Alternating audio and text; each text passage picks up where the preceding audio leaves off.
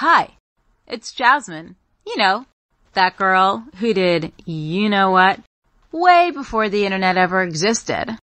Join me and my special guest every week as we talk about anything and everything because nothing is too taboo. So punch your ticket and get on board the crazy train with me, Jasmin St. Claire. All aboard!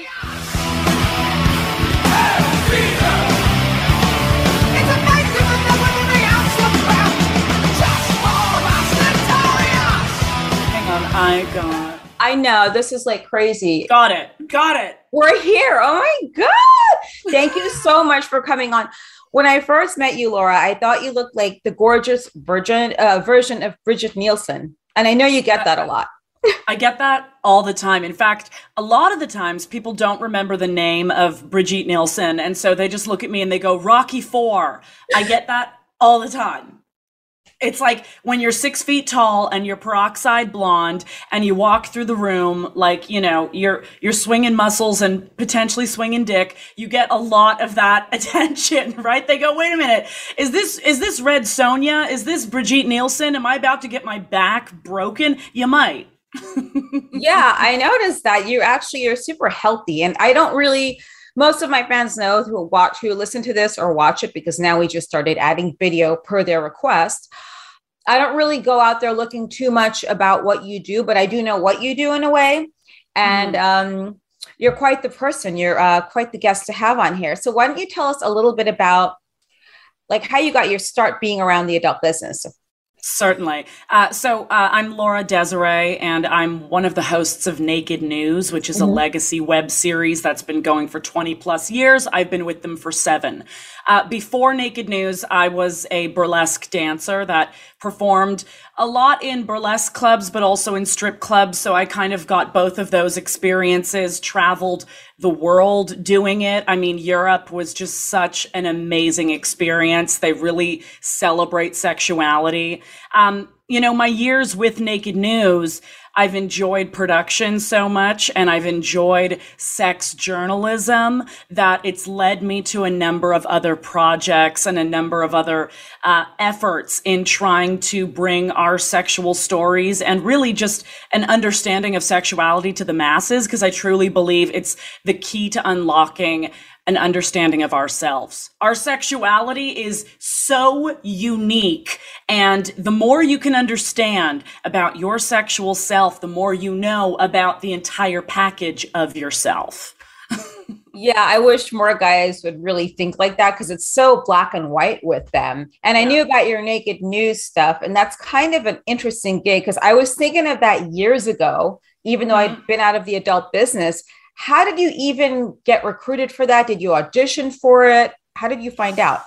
Um, so at the time, they had just finished airing on Playboy TV, which was one of the big connections that existed for them for most of their legacy. But now they're entirely web based and they do a lot of additional segments and content that isn't just on a green screen reading the news. So they have one segment in particular called Naked News Moves, where the anchors that are on the show learn a new kind of dance style. And I was I was cast to teach them burlesque, which I think is necessary for anyone who is making a living trying to gracefully, you know, uh, introduce their nakedness. You should have an understanding of burlesque. You absolutely should be comfortable in that realm. And so I came in to teach that. And we had so much fun on set. You know, we had so much fun on set just taking it slow and teaching these anchors how to hit some really strong silhouettes and make architecture of their reveals, of sharing their nudity. And we just hit it off. They said to me immediately, Laura, you have to come do a screen test. I did the screen test. Um, it was. It, amazing how fast it all happened. Like we became such famous friends instantly. And I was 26 at the time. And I will say this openly. I still laugh at the fact that the producer of Naked News said to me, You're 26. Why did you wait this long to join the show? Like, we've got to get some use out of you. And I still to this day think it's one of the ugliest things you could say to a person. Like, look, I, I, get it. It's it's a business, and entertainment is constantly trying to remind, especially women, you've got to become a success when you're young. But I am grateful that I came at it at the year and the age that I did because it's helped me put everything I've learned into practice and make some really fucking awesome content. Yeah, it is sort of an insensitive thing to say because I feel as though people forget Debbie Harry wasn't exactly a spring chicken when she hit it big. And she's one of the most talented women out there. She's sexier than a lot of these 20 something year old pop stars. And right. it really doesn't make a difference what age you are. Like I got into the adult film business when I was 26 years old. Yeah. And it's just, it really depends on the person. And you're better off waiting now. Um, I'm better off waiting a few years before doing it when you're like young and confused or you Absolutely. have like boyfriend yeah. pushing you. I, I loved that I had years to put miles on my mattresses, make some interesting mistakes, but also get used to the, the open road of sexuality because I was going to be presenting it and making a living from it. And now I, I also do content creation, which uh, expects me to have entire agency over my body, my restrictions, my limits, and how I want to express myself. Had I gotten in a little too early, there might have been uh, a, a desperation to please. I'm very competitive, especially with myself. So I don't know if I would have made the best decisions for myself, knowing I'm as competitive and I'm as uh, a perfectionist go getter, wanting to impress and dazzle everyone on earth. You know, I'm grateful for when I stepped into it. Yeah, that's interesting. Nobody ever realizes that you're your biggest competitor. Like you're always yeah. in competition with yourself every day. Now, are you from New York or where are you from originally? Because you have an I'm, interesting look as well.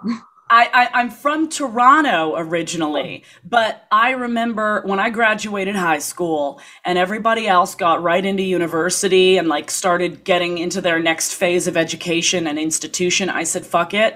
Uh, I remember getting an apartment at 18 in uh, Brooklyn, right where Brooklyn and Queens meet in a place called Ridgewood. And I lived in New York from uh, 18 to about 24. And that was the best time of my life. I mean, you want to talk about gaining an independence, throw a young woman, throw a young person into New York City, knowing that you only have a certain amount of money, knowing that every decision is up to you, family is far away. Uh, you know, it's that that whole beautiful romance of Bob Dylan saying, How does it feel to be uh, without a home, with no direction home, to be on your own with no direction home? That's a very powerful moment in a young person's life. I wish more young people these days would actually explore that instead of staying in the confines of like a college campus or the confines right. of home because it's just so comfortable. It feels like they're so um, you know, scared these days. Do you feel? Uh, do you think that there are a lot of younger girls that get into the adult business these days that make mistakes? And what do you think most of them are, aside the obvious, you know, signing away your rights? Well, I, I think you signing away your rights. It, it really is. It can be making a deal with the devil of sorts. I think that a lot of young people have not had the time to observe how sexuality and how sexual experiences impact their self worth. Whether or not we want to admit it, when we are in a sexual experience, it's quite vulnerable. And you leave with an impression of yourself. How did the other person feel? How did I behave in that situation? Why did I react that way? And if you're doing it for the sake of your business and for your, your earnings in life and you need it because it's a job, it could skew your understanding of your sexuality equating to your self worth. I think it's a very important time in your life to be gentle with yourself and to be open to explorations that aren't based on this is a paycheck and you need to do it because it's a paycheck. So I would think that, uh, yeah, a lot of unfortunate outcomes can happen from getting in too early. Uh, of course, we are met with so many opportunities for very quick success. We are very quick to applaud people that want to do this brave thing known as having sex on camera. I mean, you're going to get a fan base, you're going to get audiences, but when does that start to split the authentic human being you are into the product that's getting applause and getting praise and and how do you continue to grow uh, parallel? You know you need to you need to continue to grow with your authentic self. You can't just divorce it and say great i'm a superstar. Let's forget about who i am genuinely authentically vulnerably. And that's that's the the balancing act. So I think it is, it, can be a dangerous thing to get into early, but that's where support needs to be stronger and community needs to be stronger. And there is a responsibility for anyone in this business to kind of look out for people getting into it and maybe trying to make some of those first decisions. That's interesting you say that because I remember being in that industry in the 90s I, like Lisa Ann is very level headed. She's probably one of the more level headed people I met in that business. Why is my cat coming up here? Um, hi. Hi, Enzo. No, he, he's trying to flirt with you. So then, you know, she's, I remember she's trying to be friends. We were friendly, but I just stayed away from people in that business then because I didn't feel it was as supportive as it probably is today. Hmm. And my advice to people was when you're on your off time, don't dress like a porn star going to the, you know, supermarkets don't live in the neighborhoods that everyone else lives in and don't go to their parties because they probably have really bad drugs. But mm. what would be your advice as far as forming a community to feel safe and divide your uh, your personalities? there, there's serious wisdom in keeping access to the world outside of the adult industry. Um, when you start to depend on a group of people that are just that group of people and you don't have connections outside of it, you sometimes build a strange reaction to the outside world. You either feel you're in competition with them or that you're being pushed away from them. You're made to feel different from them. And yes, stigma is a real fucking thing. It's out there. And society does have a challenging relationship with, with the adult world. But I think it's so important to keep connections alive with the outside world. I was just hosting a panel at XBiz Miami last week, and we were talking about how to strengthen community. And there was a lovely individual in the audience who said, She said, I'm a legal professional, and my piece of advice, and I'm actually carrying her piece of advice right now, was she said, Get in touch with people that help you build an infrastructure uh, for for survival and for ease in your life that aren't necessarily in the adult industry. Whether that means finding an ally that exists in the legal world or in the medical world or in in these industries that are outside of adult, there are allies within them. So, like when you meet someone, introduce them to the rest of the community. Let people know that, hey, there's, you know, a mental health professional that does not shame you for what you do. This is the contact. We have to share those connections and introduce ourselves to each other. That's major.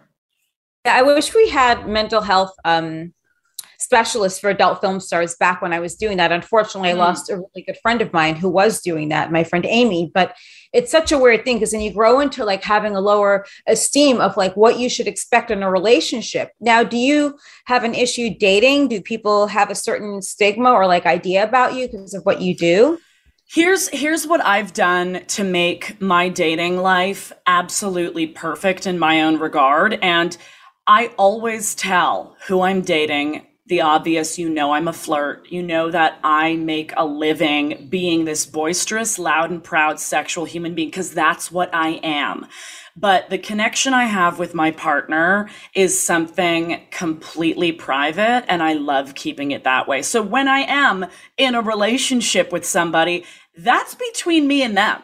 I think a lot of our world today and a lot of like younger people, they feel like, hey, we've got these social media accounts. We have to share everything. Every part of our life needs to be included in our online personas and in our content creation. And that shit's not true. It's just not, it's not how it needs to be. And when you are someone that lives in some kind of the public sphere. You know, I don't get noticed when I go out. Sometimes people, oh, hey, naked news. But for me, it's like I need to have a grounding person in my personal life that knows me as maybe a little messy, maybe a little emotional, maybe a little bit uh, not so composed from time to time. So for me, that's what's worked is like I don't feel that oversharing is something I need to uh, deliver and pour into. I like having a private aspect of my life, and that's what dating has been. it's interesting because everyone lives their lives on social media. And yeah. oh, well, if it's not there, then it didn't happen. No, there's right. a small, like, there's this whole era, this whole section of your life that should not be up there. You know, I don't want to know about your GYN uh, appointment. I don't want to know about you, like, YOLO, living my best life ever when you're probably broke as fuck. But right. exactly. And people do this all the time. It's like smoke and mirrors. And I know it was it was fun like being a part of the industry before that whole internet like being created then. And I'm not sure how old you are. I don't ask people that. But how do you think it's um it's changed besides everything being free? Like do you think it's really tough to make money now being that people do this shit on Instagram for free? Some of those Here's, things people post. I, I agree completely. And I am happy to disclose that I'm 33. So I remember time before the internet and before uh, social media, before cell phones were in everybody's hand, before cameras were on cell phones. So I remember watching and observing this boom of how websites started to take over, how we depended on websites. And now I see there are generations that are unable to live without access to this virtual space. And I think it's going to change us evolutionally. I think we're going to start to hunch over and our thumbs are going to grow really huge you know, from scrolling. I do think that that is going to be an evolutionary change, but um but but folks that overshare that live their life entirely online and that maybe give it away for free. I mean, is it something that we can necessarily stop? I don't think so. You look at the last two years that we've had with the pandemic, and people depended on their virtual realities more than ever before. And it became a place where we validate our self worth. And as much as we don't want to admit it, as much as we want to say, that's not true, I don't care how many likes I get, I don't care how many followers I have, bitch, you're still checking it constantly. And it could be between you and yourself, but we are conditioned.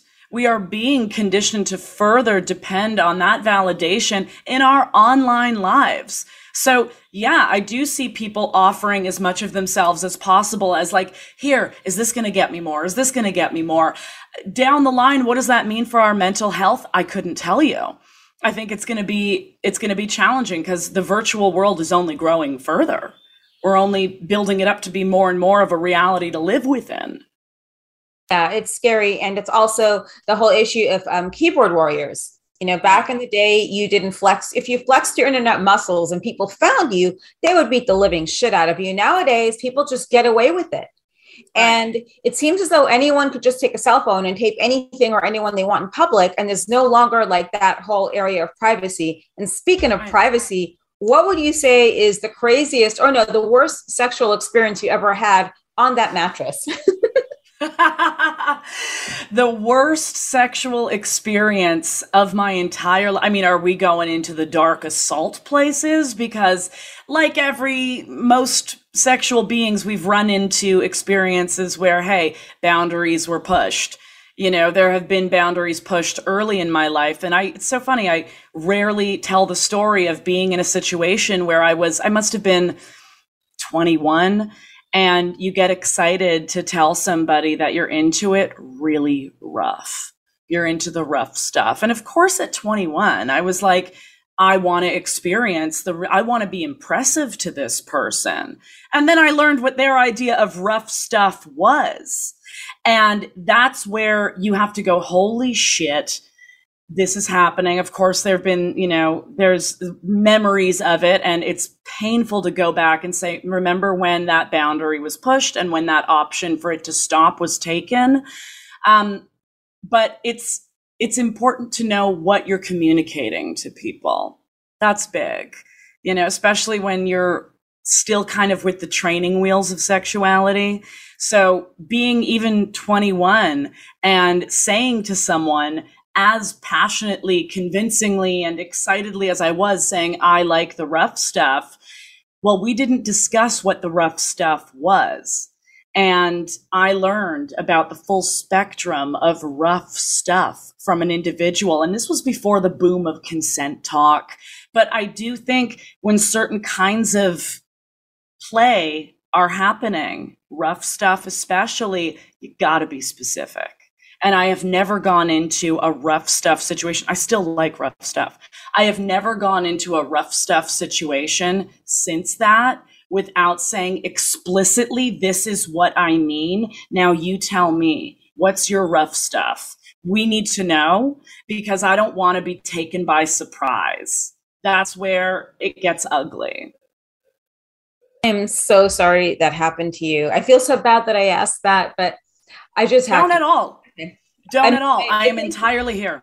Are you? Yeah, because the whole like safety word thing. I think my craziest, roughest, roughest experience was a blackout haunted house when it first opened up. And they say you have a safe word, but while you're getting waterboarded, or that's what it felt like, and you're saying the safe word, they still don't let you go. Yeah. But that's it's that's incredible. And yeah. did you watch porn growing up? And what was your first porn that you ever watched, if you ever did watch it? Oh, I remember. I remember vividly. Okay. So this was back in the days growing up in Toronto where late at night you would get the infomercials of the women in the bathing suits and they were always playing Hootie and the Blowfish and it was those call lines. Um, I remember those, but if you waited a little bit longer and you clicked through some of the channels that were all squiggly lines, um, every once in a while you would get a little bit of the picture coming through. And I remember they were screening a film called Memoirs of a Madam. And I recall, I must have been like eight. I remember glass toys being used. I had never seen a glass toy in my life, and I was so blown away by it. It was two women in French maid outfits and glass toys. I'd never seen anything as beautiful, as sparkling, as luxurious, as uh, sexy as that icicle glass dildo. I mean, I literally I I I have one in my drawer because they are so sexy and this takes me back to being so captivated by that porn. That was my first porn that I ever saw and it was amazing. That's incredible. Can I see that glass toy? Like that just Look at this thing. Isn't it gorgeous? It's beautiful. I just I remember when those first came out and yeah. people would have them like what if that breaks? Like what if there's some person just like using that in you and they just get really mad and it, I just have these really weird th- I've never used one by the way just for the record. I never really well, used a lot of toys because I just I don't know. I I guess like I've had enough sex in like this lifetime and the next lifetime for like both you and me. Um, so maybe that's not why I well said. One of these days it will happen. Um, yeah. Did you work at a strip club in Toronto? Because it's so different up there than the states it's it's so different i remember there was i did a couple of the airport clubs that were actually in a, a, suburb outside of toronto called mississauga in toronto you need a, a stripper's license you need a dance license and it's like I think now it's around maybe five to seven hundred dollars annually. And I didn't have one of those, but I got booked at a number of these strip clubs out near the airport and they kept saying to me, We want you for a burlesque act. Come on out here and do a burlesque show. Well, I got in there and I'm like, You got the poles on the stage, you've got the disco lights going, girls are giving lap dances behind a sheer curtain. I'm like, This is a strip club.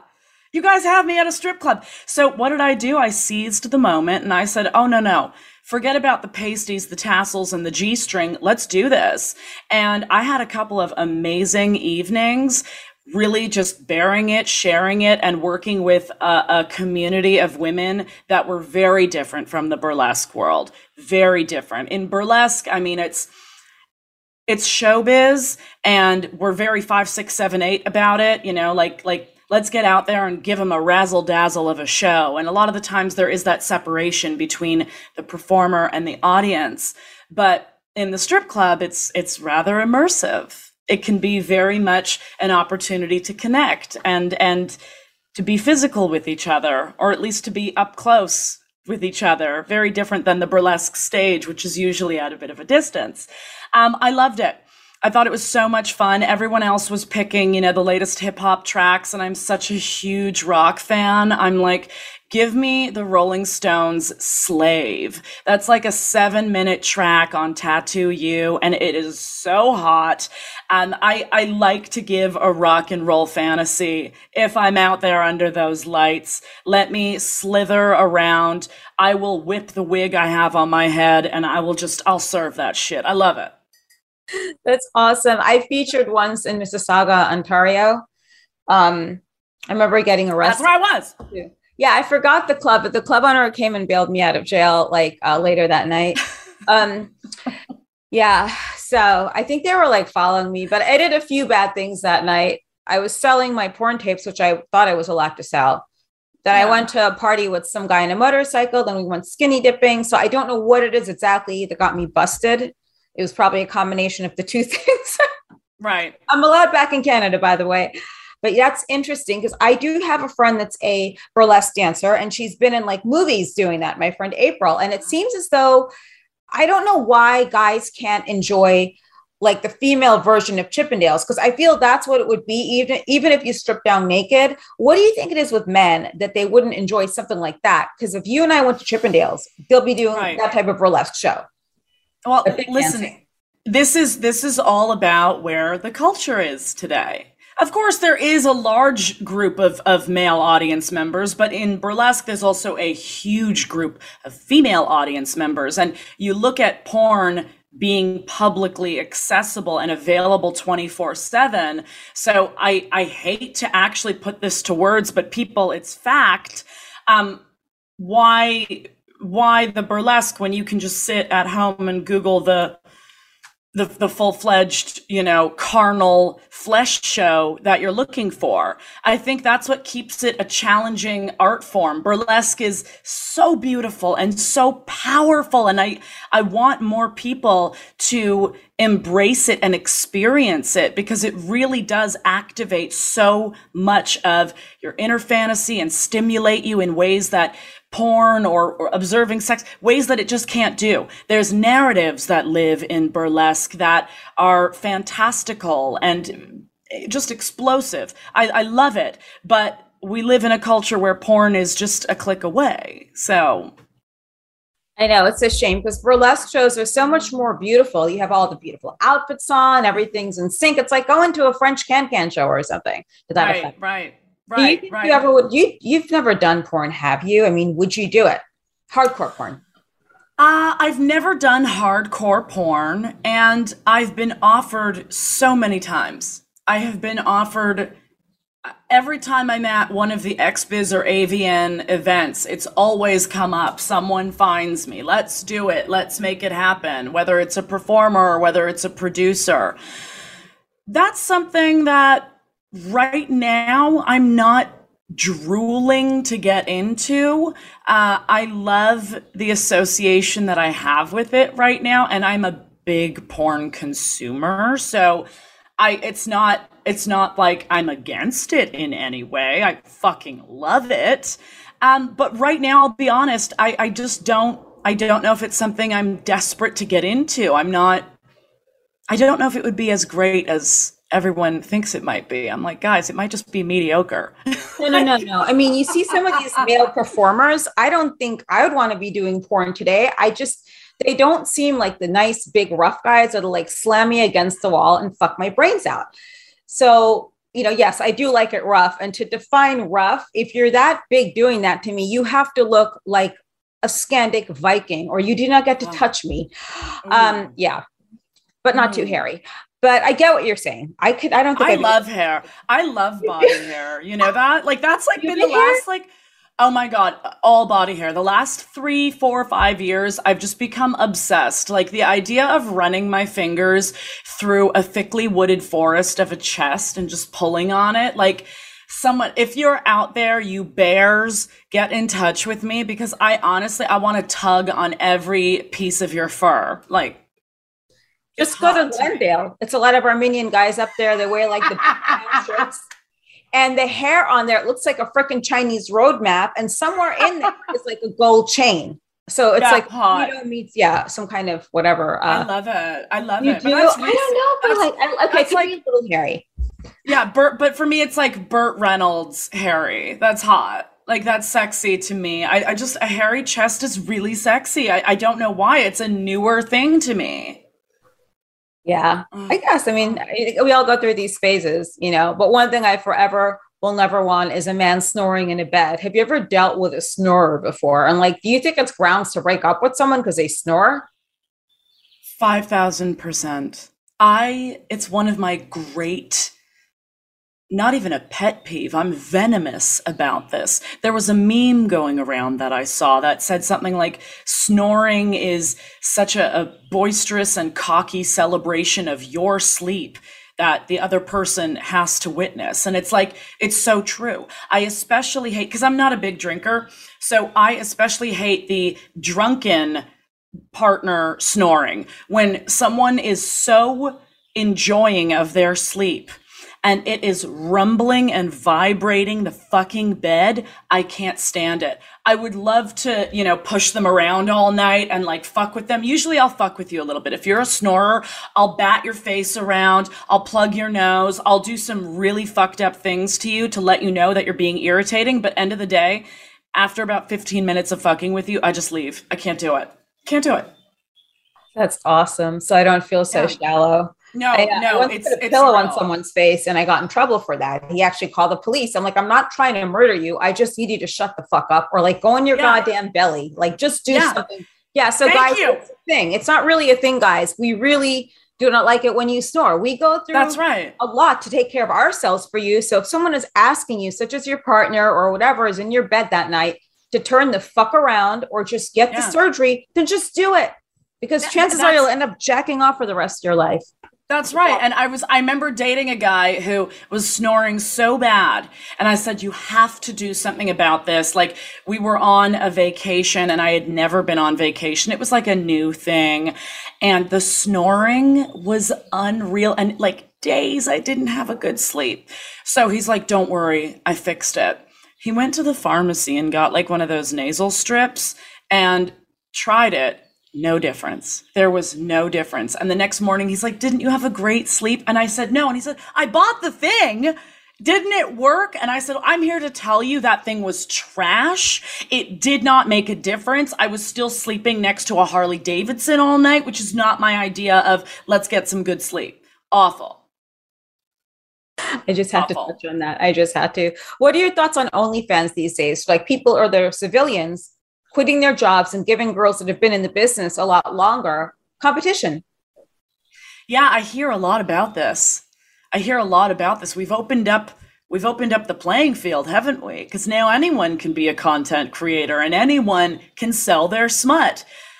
I really hope that the this revolution of OnlyFans, I really hope that give it enough time, it starts to end the stigma of this work is dirty. Because one thing is for certain, listeners, viewers, get this your dental hygienist, your Starbucks barista, your bus driver, people are selling their smut. So, right when you think that this is an underworld reserved for the filthiest people on earth, that is horseshit.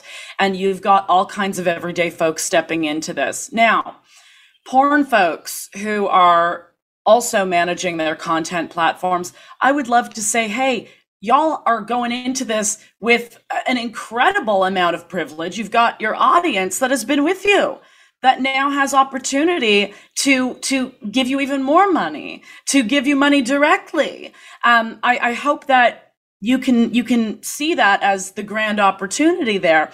Because yes there are a lot of people stepping in. Are they tourists to the business? Who knows? Should we really should we really necessarily worry that it's going to cancel our opportunities for success? I'm trying to tell myself there's enough money for everyone. I'm trying I really am. Also, hard work is what's going to set you up for success. So these tourists that might come in, look, if they're hard work hustlers, then maybe they deserve to be there. If they stick with it and they're putting in the hours and they're building their fan bases and they're finding success, guess what? Maybe they're meant to be here. You know, that's that's what it comes down to for me and I hope that it does change the way society sees our kind of work. I don't know. I think it's a bit of a long game because this is still the pandemic pushed so many people into content creation. I feel like it's still something that we're trying to find the foundation of and get comfortable with. But uh, who knows? I, I, I, think there's enough money for everyone. I yeah, I remember I speaking to is it Curvy Mary. She used to be a realtor. And during yeah. the pandemic, she quit doing real estate. She's on OnlyFans. And the only way yeah. she told me she'd go back to doing real estate is if it was like real estate porn. And I guess right. there are things like that out there. I can't, yeah. I, I just couldn't do it. I don't have the patience like you girls do to do all the content creation, but I do love meeting my fans, you know, when I can and, you know, where I can sometimes, whether it's at a signing yeah. or like a show or something like that. Yeah. It's a mm. lot. It's a mm. lot. It's it's I mean, obviously anyone who has stepped foot into the adult industry knows that being a part of this industry is a lot. I mean that spiritually, I mean it professionally, I mean it emotionally. All it's a lot. Now when you look at content creation, holy shit, I'm suddenly building out my week saying, when am I wearing makeup? When am I going to be at home to set up lights? When am I going to answer these emails in my inbox? There's custom orders in there. When am I going to get to them? Like, it's a whole professional operation. So, all these people coming into it, not everyone's going to make it. Not everyone's going to have success. And guess what? Those subscribers aren't going to stick around. If you aren't catering, if you aren't creating and feeding the fishes on a regular basis, they fuck off to other waters. They really do. Yeah, that's true. I think when the webcams first started coming up years ago, I tried it once and only once. Okay. And this is what happened. Tell me. I store I told the guy to go fuck himself. He was asking me something, and like I guess it's normal for them to tell you what to do. I said, I don't have time for this shit. So I just like zipped off and I left the per- the place where I was doing it to go and get a steak dinner at the local strip club now the guy operating the whole thing, he's like, "Did she just leave?" I'm like, "Yep, I left." So I just couldn't do it. So I, you know, kudos to all the girls out there that actually do have the time and the patience to do this. And it's nothing against the fans. I just think it was a new era, and they can get carried yeah. away and ask you to do this with your toes or that and all this other yeah. stuff yeah it's crazy it's crazy camming in particular uh, it is i do it twice a week on cam 4 once a week on my platform tempted and it is so wild, especially when you have a group of, say, anywhere from more than five people. If you have more than five people watching you, get ready for a series of different fantasies that are expected on you to fulfill. And that's what's so funny is that I have a lot of people that will come into my room and be like, we know Laura as this very articulate, mean Dom, and we want her to tell us we're shit and that our dicks are small. You might as well spear it and roast it over a fucking fire. Like they want that. But then there's also the, oh, I've had a hard day and I really, I, I just, I need to be squeezed and loved and hugged. And can you cuddle me in your tits? Like you gotta go back and forth so many times it's wild. We look at, you know, the, the FBI as being master interrogators, and it's like, no, no, no. Look at this industry and how many times we have to flip personas and try and dig in and have these very intricate understandings of our fan base. Like, it's nuts. I'll take the first choice and I'll actually do that for free. I will do that for free. I will tell you, I hope your dick falls off and an alien comes after you. I will tell you, I want to slam you in your cock and like fry it over like a, fi- a fire. Yeah, I don't know. Love it. I love Anywho, it. When I lived in Scandinavia, I was there for quite some time. They had a sex expo in Norway. And I know you spoke about Europe before, which is interesting because at the same time, when things are very, um, you know, taboo in Scandinavia, but the, some people say, oh, but they're really open about sex. Did you go to Expo in Norway to the Sex Expo? To I did not. I okay. Norway is actually. I have not been to Norway. I'm dying to go. I would love to go to Norway, but most of my work was through Germany, through France, through uh, Italy, and all over the UK. So I that was my my home base is there. A little bit in Prague, a little bit in Budapest. So that's been my my experience in Europe. That's got to be so much fun. I love Europe. Like that's my whole plan is just to move back there in another yeah. year. And that's yeah. all I want to do. But of course, yeah. I come back to the States. It's beautiful. It's so different. and the guys, my God, the cops in Italy, oh, Jesus Christ. Like, where did you come from? Oh and my what- God, their uniforms are so tailored. Like, come on. I know. It's like, could I just like reach in there and just like grab you? Which I sometimes do. I went through this phase of just grabbing men's asses when it was at concerts. This is like 10 years ago. I think yeah. now and again I get a wild hair up my ass to like grab someone. Or I, I hit on guys every day though. Uh, whether it works or not, that's another story because I have like the worst pickup lines ever.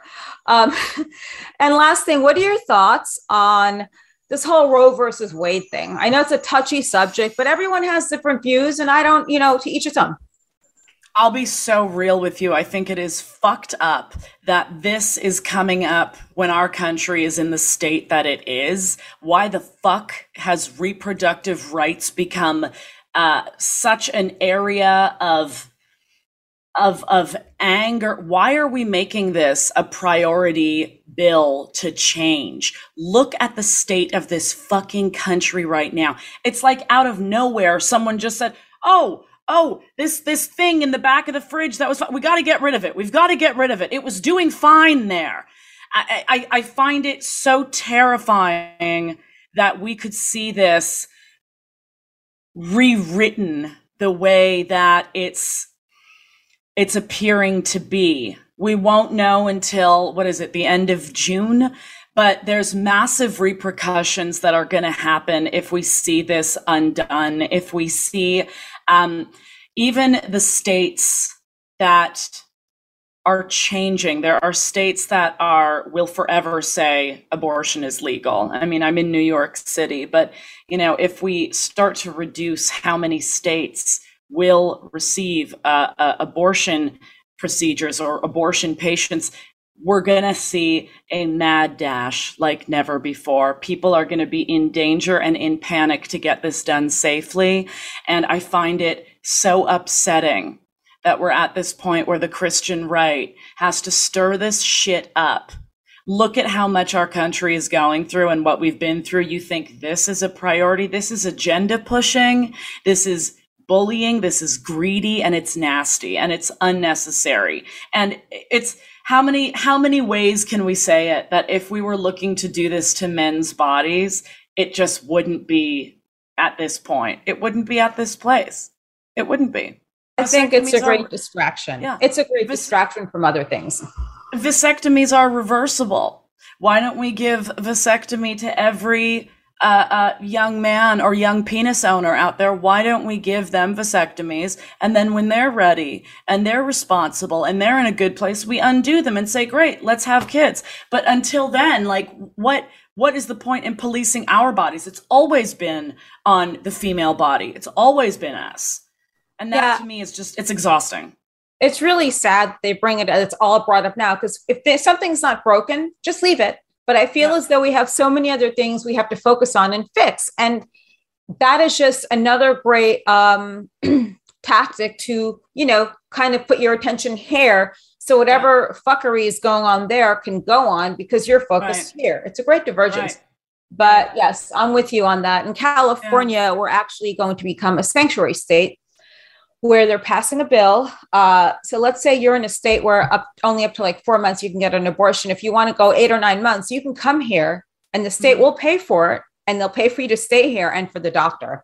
So it's just a very uh, wild time. And, and, and but at, but at the same time, I don't want to see these states where it is illegal look to chase down the people that seek it out in sanctuary states or the people that provide it in sanctuary states. That's where it gets ugly. Yeah. That's where it's like this is this is a serious handmaid's tale we're living in. Like that's fucking terrifying at that point. Yeah, it is. And I just hope that things just go back to uh, you know, some kind of normal, not a new normal, but just back to the way it was before, you know, and you put Agreed. your little time, you put your time limit on it, fine, great. If you want to get rid of a baby at nine months or eight months, okay, have it and just put it up for adoption because there's so many people in this country that cannot have kids and they would adopt because that IVF treatment, let me tell you, like I've had friends that go through that you know yeah. how much money that costs for IVF and how it could like screw up your body and let alone like your mental health as well. It's really It's a business. Scary. It's a yeah. business and it's a big money making business and and you know the the women, uh, we put our bodies up for so much to try and make that happen. I mean, the the hormones, the the medication, all of that. Like it's it's wild. I just think that it's so unfortunate that this is happening right now when we are surviving a pandemic. We're trying to get a baby food formula situation handled. We've got, you know, the the fucking inflation, gas where it is. Like give me a break. Exactly. Thank God I have a motorcycle because it's like $18 to fill it up or $15. It depends what kind of gas I put in it on what day and where I go with it. Bitch, I got my Metro card. You know how happy I am yeah. that I got my Metro card and I can ride the train all day long in this city. Thank God. I love the Metro. I love the trains in New York. You meet so many interesting people. And like, I would never take the public transportation in California. In New York, if I see a hot guy on the train, I could actually brush up against him. I know this sounds very perverse and very like creeperish, and I'm not going to get in trouble because it's the freaking train and everyone bumps into each other. yeah. Okay. So I, I have to get off that because I'll probably get me too or something. Uh, I've already been me too this year. I don't need it again. Oh, Jasmin. Well, thank you for having me. Yeah, was, was, thank you so much. And I wanted you to tell everyone where they could find you. Yes, of course. Get in touch with me online, everyone. My handle on Instagram and Twitter is Laura X Desiree. So Desiree is spelled D E S I R E E. There's a link tree there. You can find everything you need. I cannot wait to meet you. yes. And I will see you soon in New York. And uh, thank yes, you, you so much for coming on. All right, let me learn how to stop this. Hurry up!